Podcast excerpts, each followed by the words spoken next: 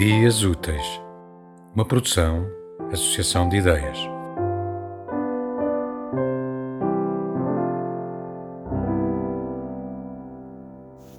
Em homenagem aos 40 anos de vida literária do Luiz Carmelo, eh, eu gostaria de ler aqui um trecho de um dos seus romances, O Inventor de Lágrimas, que é uma das primeiras obras do autor com, a, com o qual tive contato logo assim que me mudei para Portugal, pouco mais de cinco anos.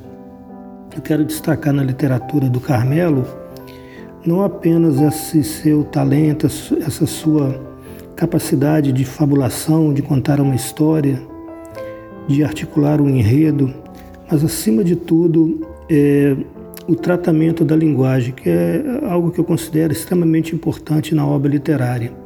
E o Carmelo, como um verdadeiro ourives da palavra, alguém que manipula os signos da linguagem com muita maestria, utilizando-se das metáforas, dos símbolos da criação, ele constrói uma literatura de, de uma sofisticada dicção.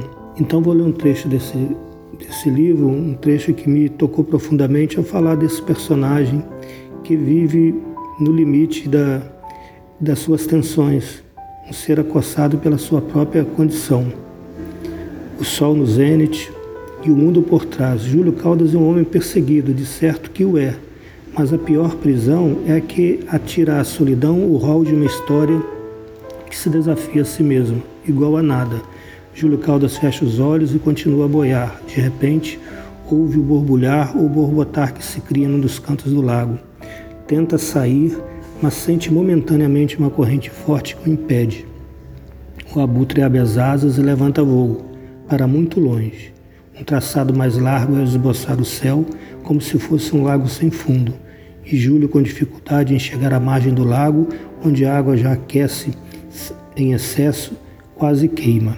Ao pisar terra firme, olha para trás e repara que o imenso tanque de águas está a ferver, autenticamente a borbulhar.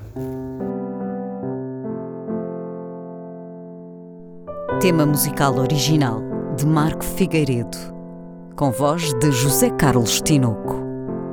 Design gráfico de Catarina Ribeiro. Consultoria técnica de Rui Branco. Concessão e edição de Felipe Lopes.